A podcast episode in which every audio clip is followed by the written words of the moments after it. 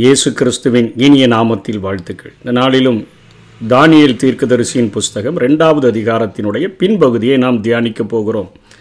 நேற்றைய தினத்தில் சிக்கல்கள் வழியாக சிகரங்கள், நிறைய எதிர்மறையான சூழ்நிலைகள் தான் நம்மை சிகரங்களுக்கு நேராக அழைத்து செல்லும் என்று சொல்லி தானியேலுடைய தலைக்கும் அவனுடைய சிநேகிதர்களுடைய தலைக்கும் குறிவைக்கப்பட்ட பொழுது அவர்கள் அந்த சிக்கல்களை கடந்து சிகரங்களை அடைந்ததையும் தோழமையுடன் கூடிய ஜெபங்கள், அதாவது கூடி வாழ்ந்தால் கோடி நன்மை என்று சொல்லுகிறோமே அதே போல் அவர்கள் கூட்டாக 2-3 பேர் கூடி ஜபித்தாலே அவர்கள் நடுவில் இருக்கிறேன் என்று சொன்ன ஆண்டவர் ஒருமனப்பட்ட ஜபத்தை கேட்டு ராத்தரிசனங்களில் அவர்களுக்கு அந்த சொப்பனத்தையும் அதனுடைய அர்த்தத்தையும் கொடுத்தார் என்று பார்க்கிறோம். அதை தொடர்ந்து நிறுத்தப்பட்ட சிலையும் புறப்பட்டு வந்த கல்லும், அந்த சொப்பனம் தெரிஞ்சிருச்சு தானியேலுக்கு, அதனுடைய அர்த்தமும் தெரிந்துவிட்டது. இப்பொழுது ராஜாவிடத்தில் அவன் சென்று அந்த சொப்பனத்தையும் அதனுடைய அர்த்தத்தையும் சொல்லுகிறதை பார்க்கிறோம். பொன்னால் ஆன ஒரு தலையை சொல்லுகிறான்.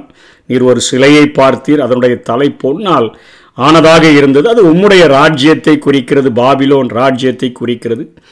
அது கிமு 606 539 வரை அது பாபிலோனிய பேரரசாக உலகத்திலே அது திகழ்ந்தது. 2வது இங்கே தானியேல் சொல்லுகிறார், மார்பும் புயமும் வெள்ளி, அதோட கொஞ்சம் குவாலிட்டி கம்மியாக அந்த சிலையில் இருந்துச்சு.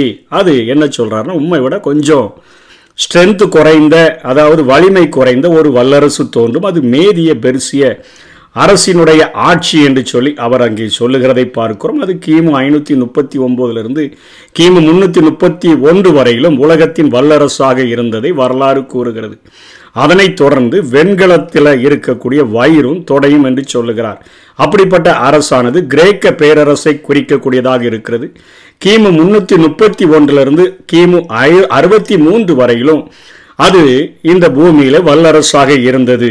அந்த காரியத்தை அவர் சொல்லி, இரும்பு கால்களால் ஆனது, இரும்பும் களிமண்ணுமான பாதங்கள் அதற்கு இருந்தது என்று சொல்லி அந்த சிலையை குறித்து அவர் சொல்லுகிறார். அதாவது கிமு 663 கிபி 476 வரையிலும் ரோம பேரரசு தான் இந்த உலகம் முழுவதையும் ஆட்சி செய்தது என்று சொல்லி இங்கே நிறுத்தப்பட்ட அந்த சிலையை குறித்து இவர் இங்கே தீர்க்க தரிசனம் உரைத்துவிட்டு, இங்கே பார்த்து கொண்டிருக்கிற போதே கையால் பெயர்க்கப்படாத, எந்த ஒரு மனுஷனும் பெயர்க்க முடியாத, பரலோக மாத்திரம் அனுப்பக்கூடிய அந்த கல்லானது புறப்பட்டு வந்து அந்த பாதத்தின் மேலே மோதி அது எல்லாவற்றையும் நொறுக்கி போட்டது. அந்த சிலை முழுவதையும் நொறுக்கி போட்டது. அந்த நேரத்தில் அந்த தங்கம் பொன்னானது, அந்த வெள்ளியானது, அந்த வெண்கலமானது, அந்த இரும்பு களிமண் எல்லாம் காற்றில் ஒரு பதற போல பறந்து சென்று விட்டது என்று சொல்லி இங்கே தானியேல் அந்த தீர்க்க தரிசனத்தை உரைக்கிறதை பார்க்கிறோம். இன்றைக்கு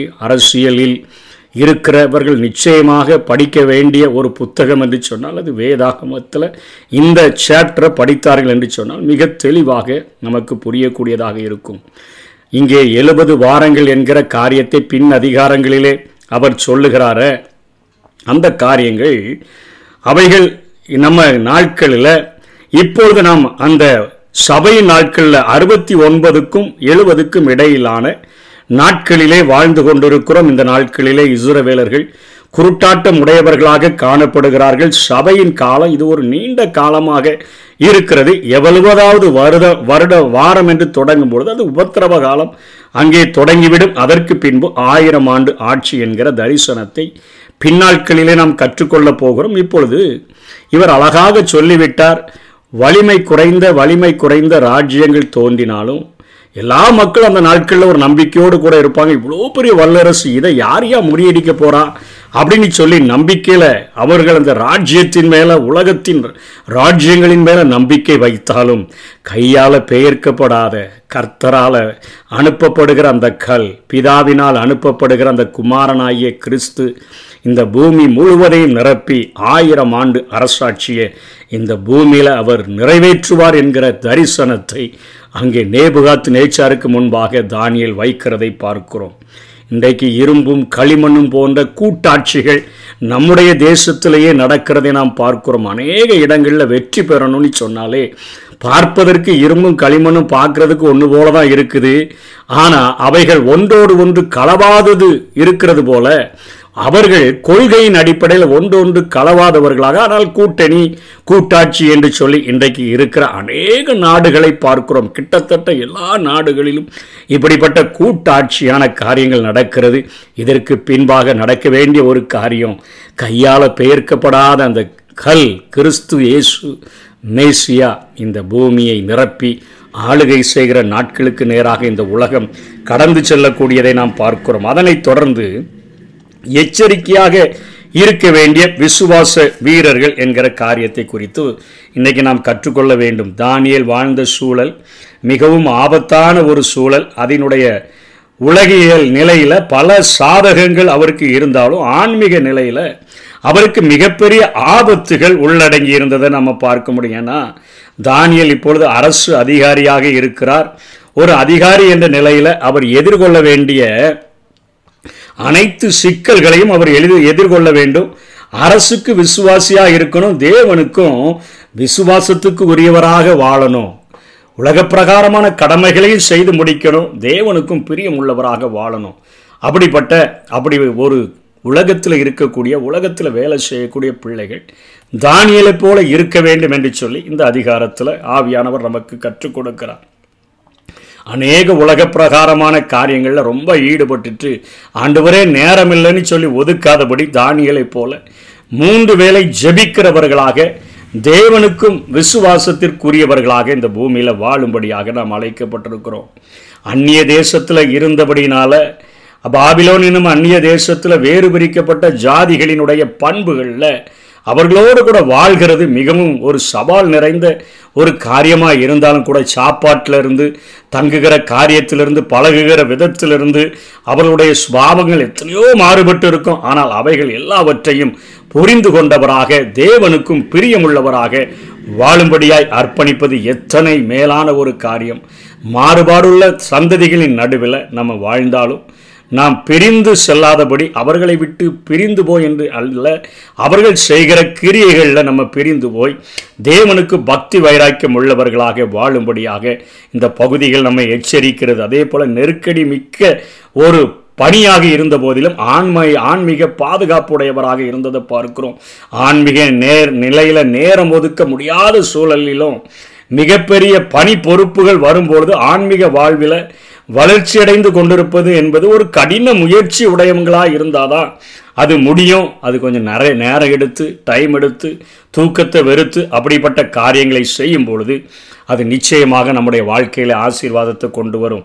அவர்கள் நாட்களில் அந்நிய தேசத்தில், அந்த நாடுகளில் தேவனுக்கு அதிகமாக மதிப்பில்லை, தெய்வங்களுக்கு பதிலாக மனுஷனை அவங்க உடனே தெய்வமாக்கி வழிபடக்கூடிய கொள்கை உடையவர்களாக அவர்கள் இருந்ததை இந்த தானியேல் 2ஆம் அதிகாரம் 46ஆம் வசனம் 7ஆம் வசனத்தில் பார்க்கணும். இதை கொஞ்சம் இன்றைக்கி ஆழமாக பார்த்தோன்னு சொன்னால், இன்றைக்கு நாம் ஆண்டவருக்காக பிரகாசிக்க முடியும். அப்பொழுது ராஜாவாகிய நேபுகாத்நேச்சார் முகங்குப்புற விழுந்து தானியேலை வணங்கி அவனுக்கு காணிக்கை செலுத்தவும் தூபம் காட்டவும் கட்டளையிட்டான் என்று சொல்லி பார்க்கிறோம். தானியேலுக்கு அந்த சொப்பனத்தை சொன்ன உடனே ராஜா முகங்குப்புற விழுந்து அவனை வணங்குகிற காரியத்தை செய்கிறதை பார்க்கிறோம். அவனை காணிக்கையை செலுத்துகிறது மாத்திரமல்ல, அவனுக்கு தூபம் காட்டி அவனை தெய்வமாக மாற்றுகிற ஒரு காரியத்தை இங்கே நேபுகாத்நேச்சார் செய்கிறதை நாம் பார்க்கிறோம்.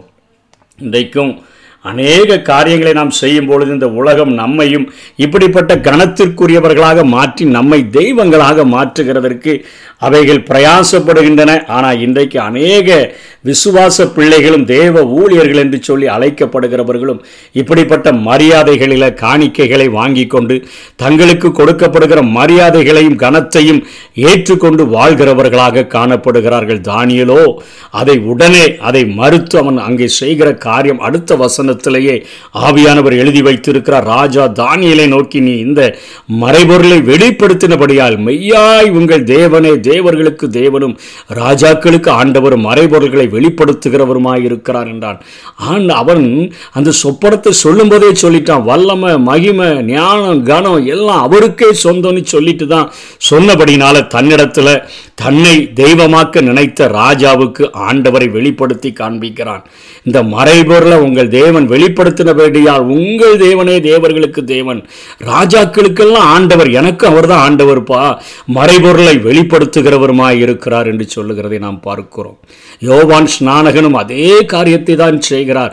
அவருடைய பாதரட்சியின் வாரை அவிழ்க்கிறதற்கும் கூட நான் பாத்திரன் அல்ல, அவருடைய கைகளிலே தூற்றுக்கூட இருக்குது, அவர் அந்த களத்தை நன்றாய் விளக்கி கோதுமைகளை களஞ்சியத்தில் சேர்ப்பார், அதில் இருக்கிற பதராய் இருந்தான் நீ சொன்னா உன்னை அக்கினியினால் சுட்டெரித்து போடுவார், அவர் உலகத்தின் பாவத்தை சுமந்து தீர்க்கிற ஒரு தேவாட்டுக்குட்டி என்று சொல்லி தன்னை நோக்கி வந்த ஜனங்களை ஆண்டவராகிய இயேசு பக்கம் திருப்பினதை, பரிசுத்தமான வாழ்வுக்கு நேராக திருப்பினதைத்தான் இங்கே தானியேலும் செய்கிறதை பார்க்கிறோம். அப்போஸ்தலனாகிய பவுலும் அங்கே 14ஆம் அதிகாரத்தில் அப்படிப்பட்ட ஒரு காரியத்தை செய்கிறான். லீஸ்திராவில் அவர் பிரசங்கம் பண்ணி கொண்டிருக்கிறான். தாயின் வயிற்றில் பிறந்தது முதல் கொண்டு சப்பானியாக இருந்து ஒருபோதும் நடவாத கால்கள் வழங்காதவனாய் இருந்த ஒருவன் உட்கார்ந்து பவுல் பேசுகிறத கேட்ட உடனே பவுல் உற்று பார்த்துட்டு, ரட்சிப்புக்கேற்ற விசுவாசம் அவனுக்கு உண்டென்று கண்டு நீ எழுந்து காலூன்றி நிமிர்ந்து நில் என்று சொன்ன உடனே அவன் உடனே குதித்தெழுந்து நடந்தான்னு பார்க்குறோம். பவுல் செய்ததை ஜனங்கள் கண்டு தேவர்கள் மனுஷ ரூபம் எடுத்து நம்மிடத்தில் இறங்கி வந்திருக்கிறார்கள் என்று சொல்லி லிக்கவோனியா பாசையிலே சத்தமிட்டு சொல்லி பர்னபாவை பார்த்து யூபித்தர்ன்ட்டாங்க. பவுலை பிரசங்கித்த நடத்தினபடினால் அவனை மேற்கூறி என்று சொல்லி அழைத்தார்கள். அங்கு அதற்குள்ள பட்டணத்துக்கு முன்னே இருந்த யூபித்தருடைய கோயில் பூஜாரி எருதுகளையும் மாலைகளையும் வாசலண்டைகளை கொண்டு வந்து ஜனங்களோடு கூட அவர்களுக்கு பலியிட மனதாக இருந்தான். மாலை போட்டு அவங்களுக்கு எருதை கொண்டு வந்து பலியிடுகிறதற்கு மனதாக இருந்தான் என்று பார்க்கிறோம். அப்பொழுது பர்னபாவும் பவுலும் அதை கேட்டு தங்கள் வஸ்திரங்களை கிழித்து கொண்டு பட்டணத்துக்குள்ளே ஓடி உரத்த சத்தமாக சொல்கிறாங்க. அந்த 16ஆம் வசனத்தில் சொல்லுகிறாங்க அவர்கள், 18ஆம் வசனத்தில் இப்படி அவர்கள் சொல்லியும் தங்களுக்கு ஜனங்கள் பலியிடாதபடிக்கு அவர்களை அமர்த்துகிறது அரிதாக இருந்தது. அவ்வளவு போராடி அவங்க செய்ய வேண்டிய கிரியைகளை அவர்கள் தடுத்து நிறுத்தினதை பார்க்கிறோம். இன்றைக்கி நிறைய காரியங்களை பார்க்கிறோம். அரசியல் காரியங்களிலே மக்களை ஆலயத்துக்குள்ளாக கொண்டு வந்து அவர்களுக்கென்று அநேக காரியங்களை செய்து இன்றைக்கு அநேக பிரசங்கிமார்கள் தங்களுடைய காரியங்களை தக்க வைத்து கொள்ளுகிறதற்கு, யோவான் ஸ்நானகனைப் போல தப்பிதம் என்று தெரிந்தாலும் கூட அவன் அத்தனையாய் சொல்லி எச்சரித்தானே, அந்த காரியங்களை செய்யாதபடி கூளை குமிடு போட்டுக்கொண்டு வாழ்கிற அநேகரை நாம் பார்க்கிறோம். விழுந்து போன அநேக தேவ மனிதர்களை பார்க்கிறோம். ஆனால் தானியேலைப் போல, அங்கே பவுலைப் போல, யோவான் ஸ்நானகனைப் போல ஆட்களை கண்டுகொண்டு அவர்களைப் போல இந்த உலகத்தில் நாங்கள் வாழணும், எங்களுக்கு நேராக வருகிற கனம், எங்களுக்கு நேராக வருகிற மகிமை, எங்களுக்கு நேராக வருகிற புகழ், எங்களுக்கு நேராக வருகிற மாலைகள் எல்லாவற்றையும் அவருக்கு நேராக திருப்புகிறவர்களாக, அப்படிப்பட்ட ஒரு விசுவாச வீரர்களாக நாங்கள் வாழ வேண்டும் என்கிற ஒரு தீர்மானத்தோடு கூட வாழும்படியாக இந்த தானியேலினுடைய வாழ்க்கை நம்மை அறைகூவல் விட்டு அழைக்கிறதை பார்க்கிறோம். நம்ம ஒரு தேவ பயமற்ற ஒரு தேசத்தில் வாழ்கிறோம். ஒரு பெரிய காரியத்தை செஞ்சிட்டான்னா, இன்றைக்கி ஒரு சினிமாக்காரன் பெரிய காரியத்தை செஞ்சிட்டான்னா அவனை ஹீரோவாக்கி கொண்டாடுகிற, ஒரு தெய்வத்தை விட அதிகமாக கொண்டாடுகிற ஒரு தேசத்தில் வைக்கப்பட்டிருக்கிறோம்.